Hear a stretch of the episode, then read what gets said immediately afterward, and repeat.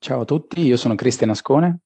Un saluto a tutti, io sono Nicola Ascone. Come potete immaginare siamo fratelli, entrambi con la passione per i videogiochi e questo è l'episodio pilota di Limit Break, il nostro podcast sui videogiochi di ruolo giapponesi, conosciuti anche come JRPG.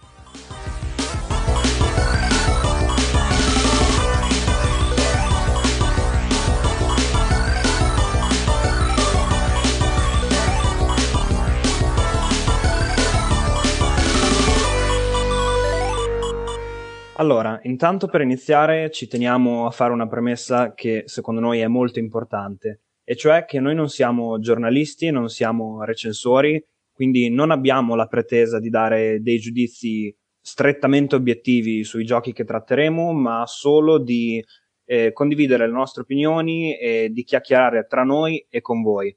Quindi ci scusiamo in anticipo se la qualità audio non sarà il massimo, ma al momento ci stiamo arrangi- arrangiando con quello che abbiamo e speriamo però in futuro di, di poter migliorare sempre di più.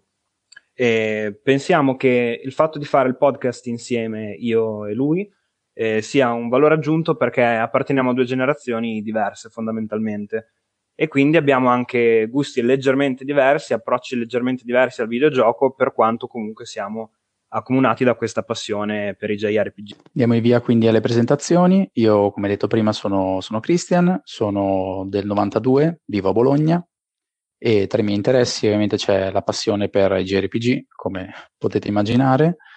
Mi piace anche molto il cinema e sono un programmatore, quindi lavoro in campo informatico. Io invece sono del 99, vivo anche io a Bologna e sono uno studente universitario in tutt'altro campo rispetto a mio fratello, infatti sono al secondo anno di scienze motorie, quindi come potete intuire sono sia appassionato di sport, anche se mi piace solo praticarlo e non seguo in realtà quasi nessuno sport, quasi per niente.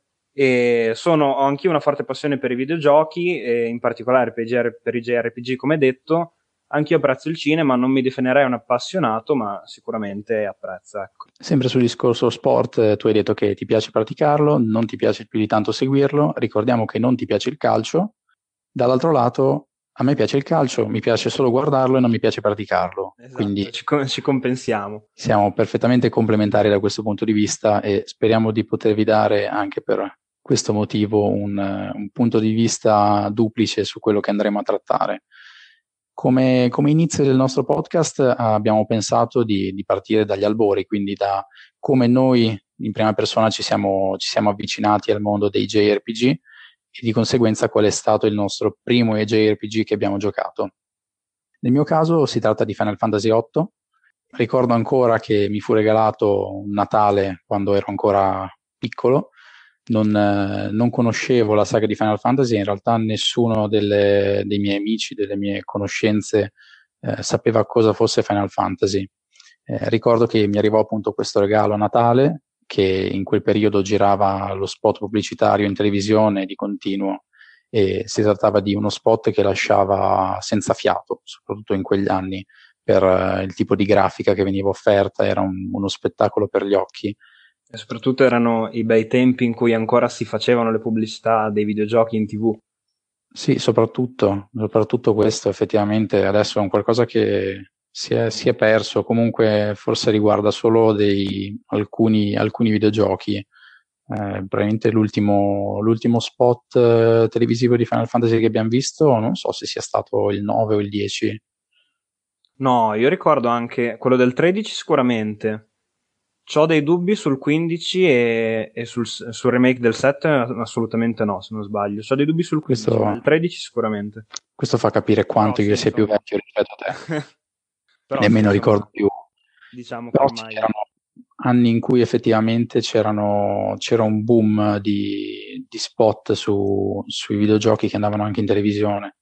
E una cosa che mi lasciò totalmente senza parole era il, il fatto che questo, questo, gioco venisse, fosse costituito da 4 CD, che era un qualcosa di, di, mai visto personalmente. Io non avevo mai avuto esperienza con, con giochi che avessero più di un CD, a parte alcuni che magari avevano all'interno una demo, ma era appunto un, un secondo CD accessorio, non faceva parte del, del gioco stesso.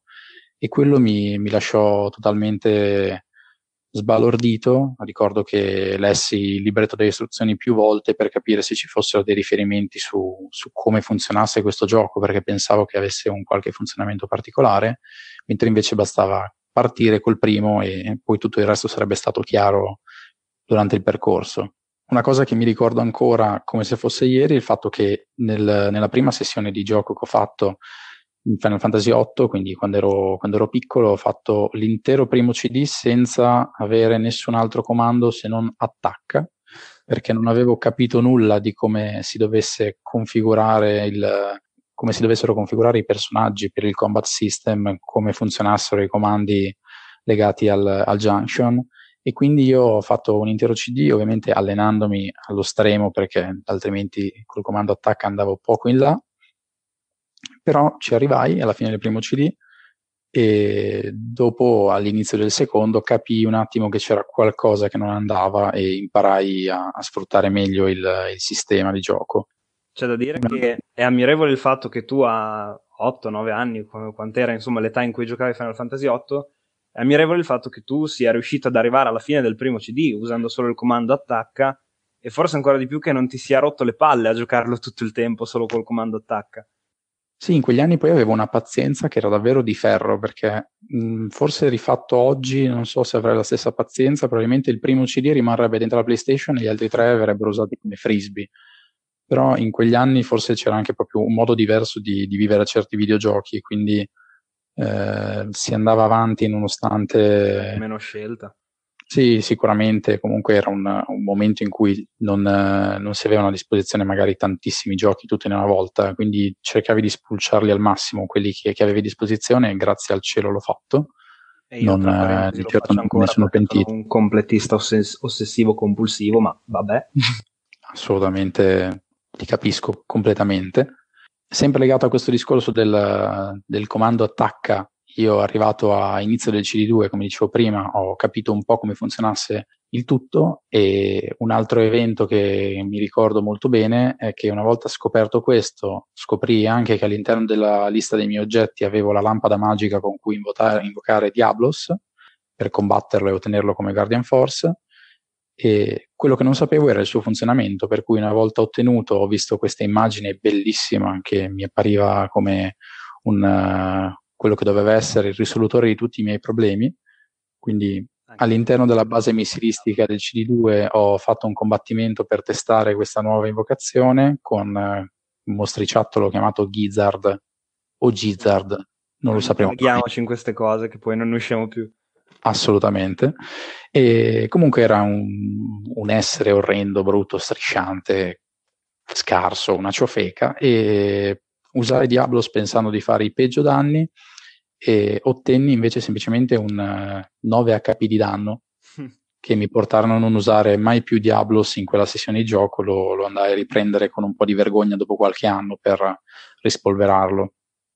Un'altra cosa che mi ricordo molto molto bene era il fatto che in quegli anni non avessi una grande conoscenza di quelle che potevano essere le, le pronunce, per cui per me ovviamente Squall è stato Squall per tutto il gioco, eh, anche le magie avevano più o meno lo stesso problema, quindi a parte Blizzard, il resto erano Thunder e Fire.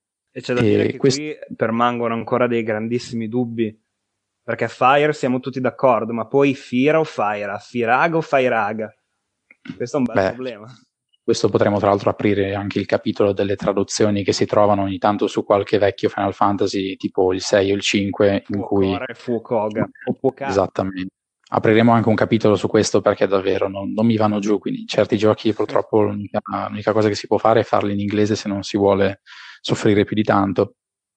Sì, Tornando invece a... Facevo caso, scusa, apro una piccola parentesi, facevo prego, caso, prego. adesso sto giocando Final Fantasy VII Remake in questo periodo e l'ho sentito anche un po' col doppiaggio giapponese e facevo caso che gli stessi giapponesi mantengono la pronuncia, cioè il nome inglese per alcuni posti, tipo il Wall Market.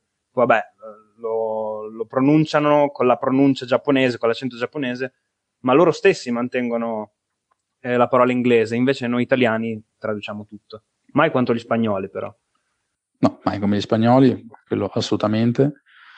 Però sì, effettivamente non ho ancora ben capito, devo andare a spulciare bene che tipo di, di traduzioni siano state queste che ho trovato con uh, Focora, ma se non sbaglio erano comunque delle, delle traduzioni fatte su delle edizioni eh, diciamo ufficiali, quindi il problema non, non è non ovviamente... No, assolutamente. Le, diciamo che di solito le, le, traduzioni amatoriali anzi sono ben più fedeli rispetto a quelle, a quelle ufficiali ed è un peccato, quindi ringraziamo chi, chi per passione si mette a, a, tradurre delle cose che nascono come già tradotte, ma che poi tocca, tocca aggiustare perché escono rotte. Eh per chiudere, sempre su Final Fantasy VIII, altri due eh, cose che, che, ricordo sono una legata alla, alla, guida del gioco, perché in quegli anni eh, mi ritrovai tra le mani una, una guida stampata da una eh, rivista, non mi ricordo nemmeno più quale, quindi avevo un, un, blocco di fogli in bianco e nero stampati, relegati no, quindi erano proprio fogli volanti che io cercavo in qualche modo di tenere uniti e il più delle volte mi trovavo anche a doverli rimettere in ordine perché perdevo il filo, non, non sapevo più dove mi trovassi. Eh, però ancora, ancora oggi mi, mi, ricordo certe pagine come se, se l'avessi qua davanti e penso che sia finita buttata poco tempo fa perché era diventato qualcosa di davvero illeggibile per quanto si era, si era rovinata. E infine un'altra cosa che ricordo riguarda le, le carte e potremo parlare in futuro anche del, del gioco del Triple Triad e anche o Triad. Tan tan tan. Ce n'è un altro. Vabbè, rimane e a scoprire un altro episodio, magari una discussione su tutte le pronunce eh, di cui non si sa chiaramente. Sì, su Final Fantasy VIII, tra l'altro, io eh, il problema che dicevo prima probabilmente mi permane ancora perché faccio fatica a, a staccarmi dalle pronunce che ormai mi ero abituato eh, a, a, dire per anni e anni, quindi probabilmente è colpa mia.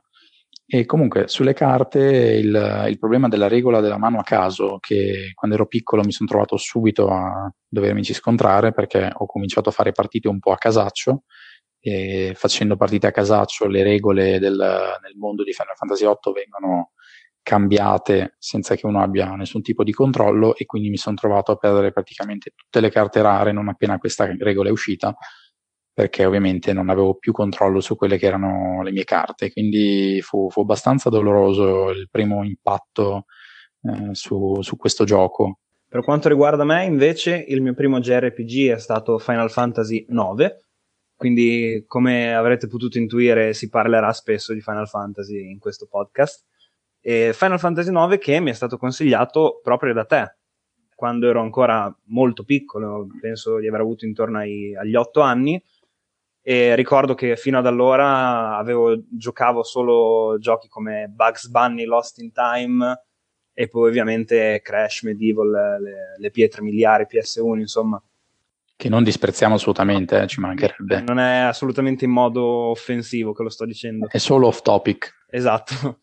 E Final Fantasy IX quindi è stato non solo il mio primo JRPG, ma anche il mio primo gioco di un certo spessore, diciamo, nel senso che comunque aveva delle meccaniche sicuramente più complicate di, per esempio, Medieval o Crash, eh, ma comunque non così complicate rispetto ad altri Final Fantasy come l'8 e il 7, in cui c'erano per esempio il Junction nell'8 e il Materia System nel 7, che sicuramente non erano così facili da padroneggiare per un bambino della mia età quando ho giocato Final Fantasy 9 Sicuramente con una curva d'apprendimento diversa rispetto a quella del 9, che comunque è più facile, almeno personalmente l'ho trovato un po' più semplice inizialmente, anche se ovviamente dà meno soddisfazioni sul lungo periodo.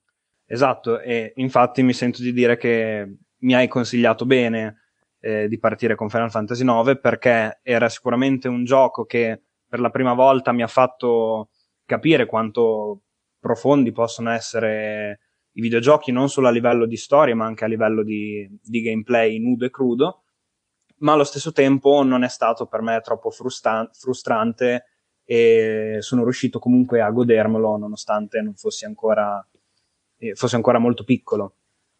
E una cosa che ricordo io, ad esempio, di Final Fantasy IX è il momento in cui si arriva a Lindblum. Io mi ricordo che adoravo, perché Final Fantasy IX l'ho finito più volte e tutte le volte che arrivavo a Lindblum era se- sempre un momento fantastico perché mi, ri- mi, rigirava sempre in testa la musica della caccia, l'atmosfera di Lindblom, è uno dei momenti che mi ricordo. Eh, tra Lindblom e Toleno penso che siano due momenti esatto, che tolgono esatto. il fiato all'interno di quel gioco. Anche Toleno, sì.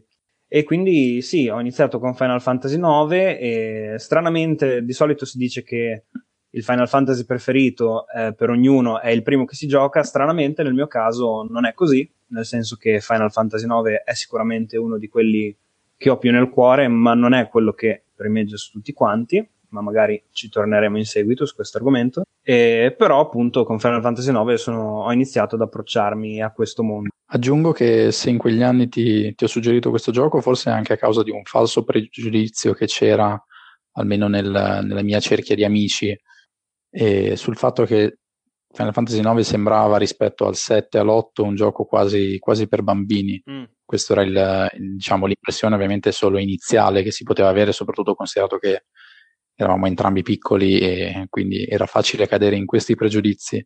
Eh, però il fatto che magari avesse un tipo di ambientazione fantasy, un tipo di, ehm, di design che poteva sembrare più bambinesco rispetto al 7 e l'8 che a primo impatto possono sembrare beh, il 7 direi che possiamo considerarlo. Sicuramente meno affascinanti per un bambino, diciamo.